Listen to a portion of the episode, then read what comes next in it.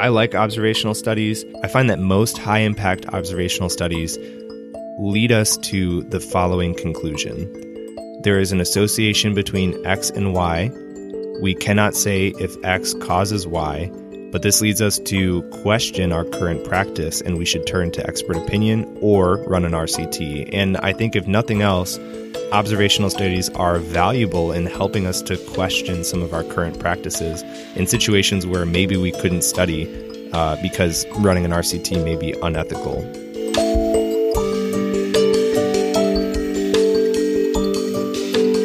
Welcome, Pulmcasters. We've got another edition of our Journal Club series here. Jared, do you think people are getting tired of this JC series yet? Mm, maybe. If they are, this is the last one that we're going to do for a while. This one's going to be a little different. Rather than describe a bunch of terms and sizzle breakfast stuff, we're going to walk right through an observational paper and use a critical appraisal tool. And not just some measly observational study. This is an observational study that's making waves. Jeremy's actually not hyping this too hard for once. This paper has made a ton of waves, both in the online medical community and in our local hospitals. And that paper is Association between tracheal intubation during in hospital cardiac arrest and survival. It was published in JAMA in February of 2017 by Lars Andersen et al. and was an observational study looking at intubating patients in the hospital during cardiac arrest. John, RCTs are the bee's knees. Why are we wasting our time on an observational study? Well, we should we should care about wasting the listeners' time, not just our time. But true RCTs are typically considered the gold standard. Last year, we had some discussion within our journal club planning team, the volume of impact studies out there, and we decided to limit our time in journal club to focus on high impact RCTs only. And so that's the direction we've gone going forward. So that's it for the observational study then? Why do people use them? Observational studies have their place in EBM too. We'll link some interesting opinion papers in the Journal of Critical Care Medicine earlier this year, but to boil down the discussion, major RCTs have to focus on internal validity, so much so that they have to ignore entirely external validity. Journal Club Sizzle Time. Jeremy, do we gotta gimmick everything? Let's just tell them what they mean. All right. Internal validity reflects the correctness of the study result in the enrolled patients. It's maximized by eliminating bias, eliminating confounders, and unnecessary variation. Now, on the other hand, external validity reflects whether a causal relationship can be generalized for the population of interest, and it's maximized by having few exclusion criteria so that the study population better matches the population of interest. So, to interpret what you're saying, high quality RCTs increase the internal validity, but to do so, they have to sacrifice external validity. Bingo. In fact, 90% of the average intensive care population would be excluded from most of the major RCTs in the ICU field. Wow, 90%? That's huge. Always know your exclusion criteria for major RCTs. If your patient would be excluded from an RCT, it's impossible to know if they would actually benefit from the therapy that you're going to administer. Another way to discuss the internal versus external validity is the more homogeneous a population, the better internal validity, but we all know our ICU population is very heterogeneous. RCTs typically have to exclude patients with a lot of chronic comorbidities, which makes up a lot of our ICU population, and typically the population in the hospital in general. RCTs cost a ton of money, need a lot of resources, and require huge research teams, so you can see why they focus so much on internal validity. They want to get a positive test result. Homogeneity of patients allows them to properly power to a smaller patient size and still get a statistically significant result. So, to summarize all of that, the article we chose today actually is important. Well, it's associated with importance. Let's walk ourselves through some of the critical appraisal tool, and then we're going to talk in further detail about the article itself. Uh, we'll send you the link to the critical appraisal tool that we use in the show notes. And we chose this article on association of tracheal intubation during in hospital cardiac arrest and survival because it's been talked about a lot in our ICU system over the past few months. We've had this question of intubating during codes, and it's starting to come up more and more frequently. Let's start with Pico time. All right, I got this one. The population was adults who suffered an in hospital cardiac arrest. The intervention was tracheal intubation. The comparison was no tracheal intubation. And the outcome was survival to hospital discharge. First question Was the study population clearly specified and defined? Another way to phrase that or think about this would be if you were to conduct this study again, would you know who to recruit? They looked at all comers of in hospital cardiac arrest except those who were already intubated at, at the time of cardiac arrest. Now, they excluded patients with missing data in the registry, and they utilized the Get with the Guidelines registry, which is sponsored by the AHA. In contrast to RCTs, one of the critical appraisal questions is Was the participant rate of eligible persons at least 50%? And the reason this is important is that observational studies favor generalizability to large populations of patients, or in this case, patients with in hospital cardiac arrest. If they excluded lots of patients, it would make it difficult for us to know what to do with these results because it may not apply to our patient population.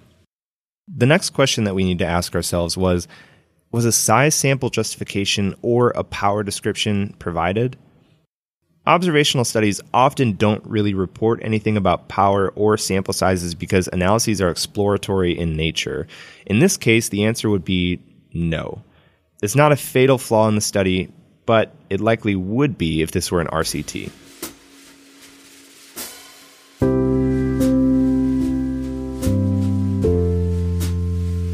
It's not necessarily a flaw, but they did not present their reasoning for the sample size justification or power.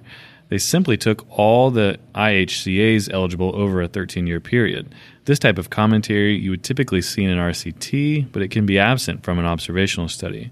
RCTs have to care about power and justify their sample size, because the larger the sample size, the more expensive the RCT, and on the order of millions of dollars. That's why it's not uncommon to see RCTs with sample sizes in the hundreds, but to see observationals with sample sizes in the hundreds of thousands. Next question Were the outcome measures, aka the dependent variables, clearly defined?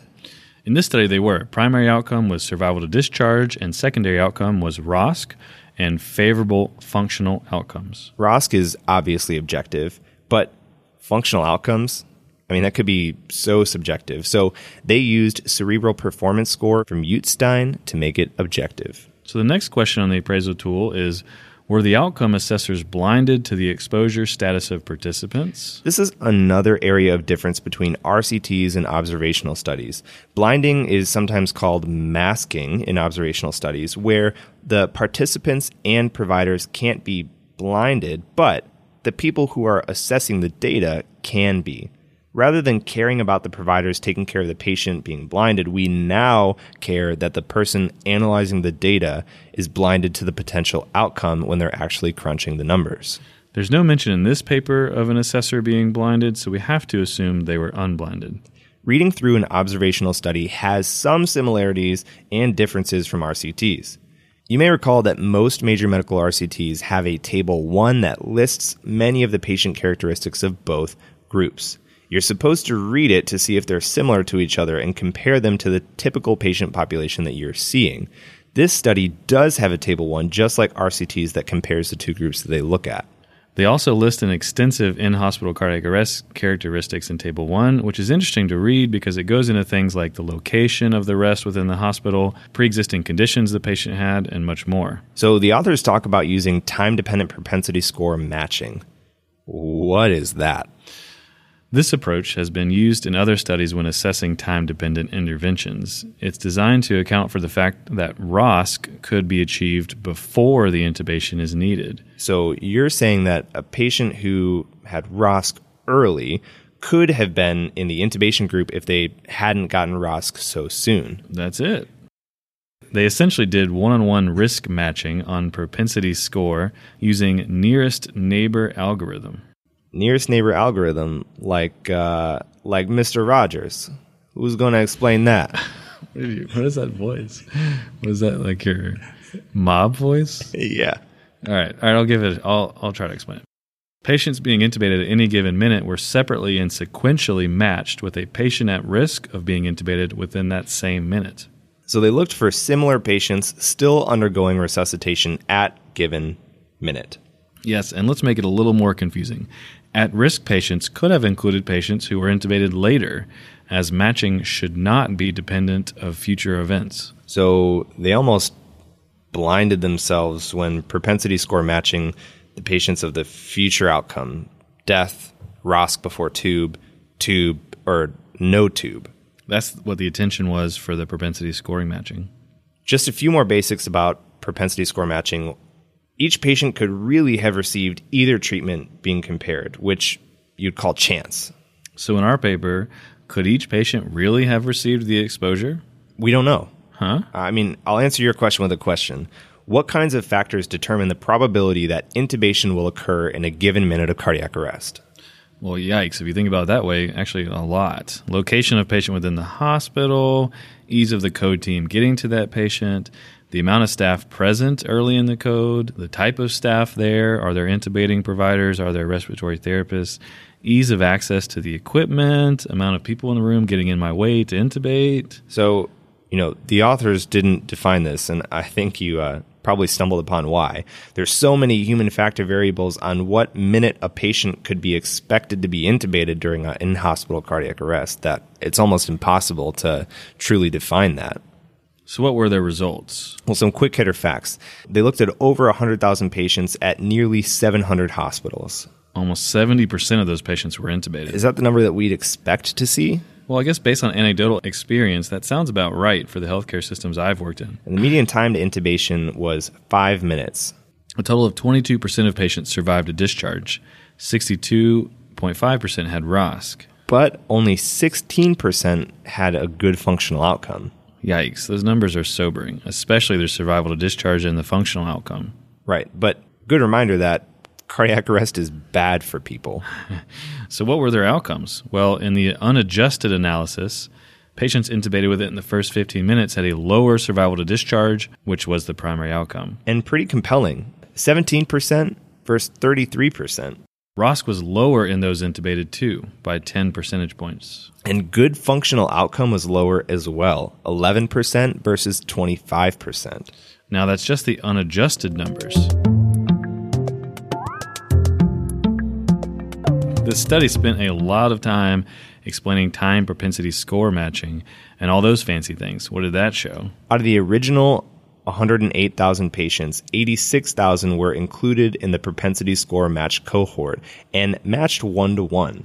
Despite propensity matching, all meaningful primary and secondary outcomes were lower in the intubation group survival to discharge, ROSC, and perhaps most importantly, good functional outcome.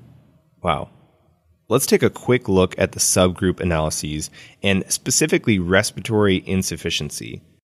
Surely patients who went from a obvious respiratory arrest and hypoxia into cardiac arrest did better with intubation, right? Surprisingly, the answer was no. Even when they adjusted for respiratory insufficiency, there was no difference between survival to discharge, ROSC, or functional outcomes. So, what were the authors' discussion points?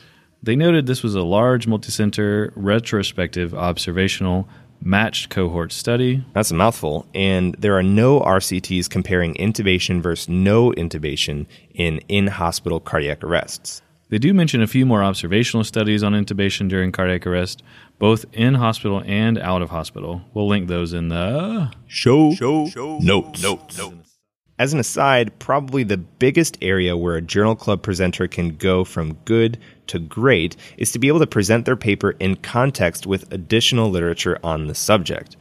Now, this is hard for the novice presenter, but many times papers do this for you in the discussion. All you have to do is follow those cited papers and look to see if they had any good review summaries or meta analyses included.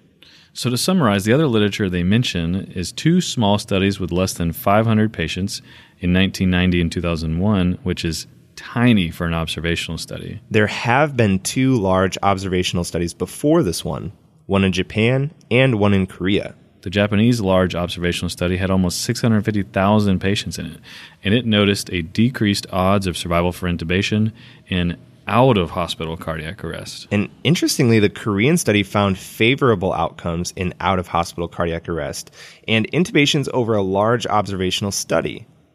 But patients who got intubated in the study was very rare 4 to 6% in both the Japanese and Korean study, which makes the study impossible to interpret and extrapolate for our purposes. Impossible to compare in hospital cardiac arrest here to out of hospital. The Lars Andersen paper quoted 70% of in hospital cardiac arrest patients got intubated versus 4 to 6% in the out of hospital studies. There's just no comparison between those patient populations. An astute observation, John. Apparently, doing this Journal Club series has paid off for you. No other study has accounted for time dependent nature of intubation during cardiac arrest except for this one. What do the authors think explain their findings? Well, they go on to guess several reasons they found worsened outcomes in intubation during cardiac arrest. It's important to know this is where we leave the literature behind and get into best medical guesses. All the observational study can show is that patients who were intubated during in hospital cardiac arrest had worsened outcomes. Now, it cannot tell us why. That would have to be done in further studies. It actually also only shows correlation and can't infer causality that intubation caused the worst outcomes. As we always say, in absence of evidence based medicine, turn to expert opinion. So, what do the authors, online medical community, and our local experts think? The main reason thrown around is interruptions during CPR. And this is a natural assumption as the cardiac arrest literature continues to highlight over and over the importance of CPR over pretty much all other interventions that can be done during cardiac arrest. That makes sense. Anything else? The authors discuss the potential for hyperventilation or hyperoxia with an endotracheal tube, delay of defibrillation or epinephrine with multiple attempts at securing an ET tube, inadequate ventilation or oxygenation during the intubation attempts and apnea time, and potentially unrecognized esophageal intubation. What did they think were the potential benefits of intubation during in hospital cardiac arrest? The, the big ones they talked about were protecting from aspiration. And once you do have the endotracheal tube in place, you can do more continuous CPR. Whereas if you are not intubated or don't have an advanced airway, you have to stick to the traditional 30 and 2. The authors felt like respiratory insufficiency should have improved outcomes in their study due to respiratory failure as the etiology of their arrest. But this wasn't the case when they did a subgroup analysis. The authors listed potential confounders as the skills and experience of intubating providers, the quality of CPR during the code, the indications for intubation, and unfortunately, data on unsuccessful intubation attempts weren't available even though that wasn't available, that would have skewed the results toward the null because patients where intubation was attempted but not successful should have done worse than those who were successfully intubated.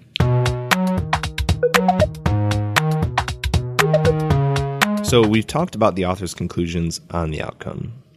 What's our conclusion? We picked this trial because it attempts to answer a question we're interested in, but it also is a great example of why observational studies can be useful. This may not get studied in a major RCT ever. If it does get studied in a major RCT, then it has this study in JAMA, which is an extremely high impact journal, to thank for getting them funding. Going back to the original question, this is certainly a heterogeneous patient population. If this study is to be believed, it's certainly easier to extrapolate to our heterogeneous patient population in practice.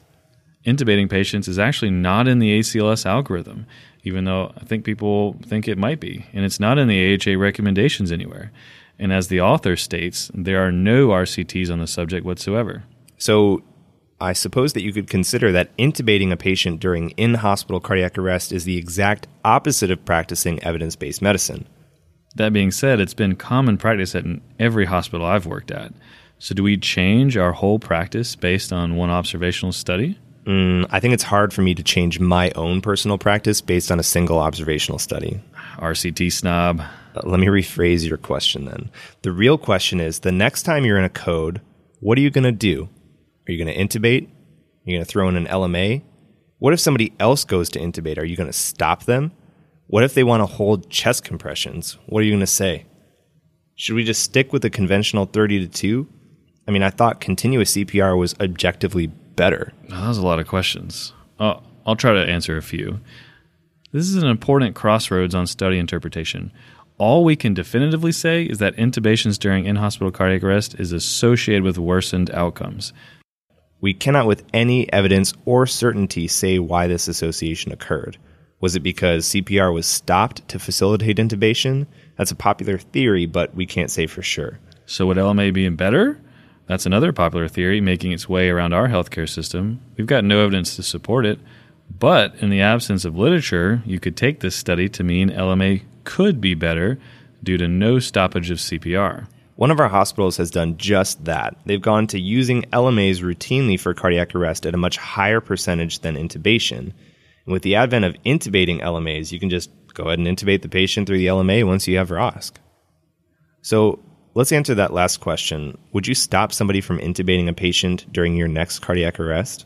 That's an interesting question. We've actually had some challenging discussions about this paper with team members in the heat of a code which we all know is a really poor time to have controversies. Yeah, really poor time.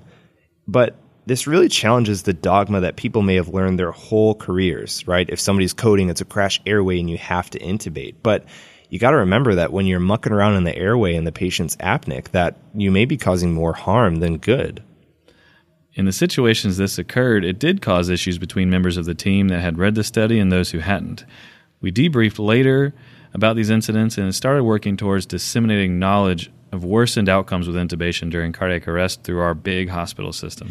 Information dissemination is really difficult. I'm reminded of the statistics that it can take up to 10 years for practice to change based on any released evidence. Yeah, that's a frightening statistics for most of us to consider, especially those of us who like to be up to date on evidence based medicine. But in a big healthcare system, you can see how that could happen. So many people have to hear about this study for it to start affecting daily clinical practice. To combat that problem, we're communicating to our provider team the results of studies like this. We've talked about it at meetings with RT leaders throughout our system, and we've talked about it at our basic airway and difficult airway courses. Utilizing traditional journal club and this podcast, which in some ways is a virtual journal club, we hope to reduce that 10 year time frame considerably. That's one of the major benefits of foam. We found this study through several blogs, and the articles that have been written about it have allowed us to dive into this in way more depth than we would otherwise, much sooner. So let's circle back. What's our takeaway from this paper? Intubating a patient during in hospital cardiac arrest is associated with worsened outcomes like survival to hospital discharge, ROSC, and functional outcomes.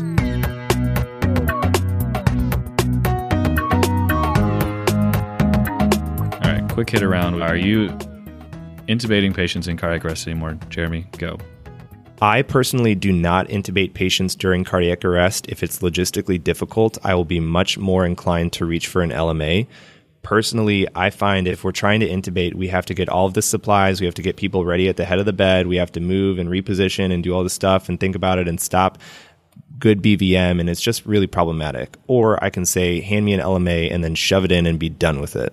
So no, I'm not intubating during cardiac arrest. If you arrive at a code late and someone's already intubating, are you stopping them? I won't stop them, but I won't give them multiple attempts. And if they don't communicate that they are certain that the ET tube is in the vocal cords in the trachea, then I'm going to tell them to take it out and put in an LMA.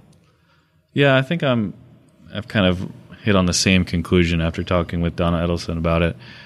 When the, when I first read this study, I felt like we should stop intubating all in hospital cardiac arrest patients. And I you could still be justified saying that based on this paper. But I think where we're kind of landed is if someone's already intubating, I'm not going to stop them. But if they try to stop CPR, I am going to stop them. And if no one started intubating yet, LMA is a great option. If we've got one easily and readily available, we should drop that in. And in the absence of all that, good BVM is a is an appropriate way to go too. You know, and I think the other thing that's really important is that I do want an advanced airway because I like to have continuous quantitative end tidal CO2 during my arrest. Now, I can't get that with a BVM. I can get that with an LMA, and I can get that with an endotracheal tube. So I do like to have an advanced airway. Further, all of us have bagged a patient and we've seen the perils of poor bag valve mask technique. And sometimes I see during a cardiac arrest, you know, the stats are unreliable. And so people are just kind of doing the bag thing. And so we're not doing the 30 to 2 often. And um, we're not actually getting meaningful chest rise. And so, in my opinion, I think it's way easier to just throw in an LMA, get your continuous end tidal CO2, uh, decompress your mind and make the room far less complicated, and then focus your attention on high quality CPR. I think that's a good point. Remove as much human factors from the equation as you can. And you're right, BVM has to be good BVM for it to be equivalent to LMA in a tracheal tube. And that's not always the case. So, what do you think we should be teaching to all of our new hires when they're running their codes? How should they instruct uh, the people managing the airway when they're running the room? What should they tell them to do? Going forward, we are talking to all invested parties to try to at least be mindful about intubations and cardiac arrest by either ensuring that you never stop CPR or utilize an LMA or just do good BVM. To make this more of a true virtual journal club, we would love for people to comment on our website, pulmcast.com, to keep the discussion flowing. Until next time, keep breathing, keep streaming, and keep reading.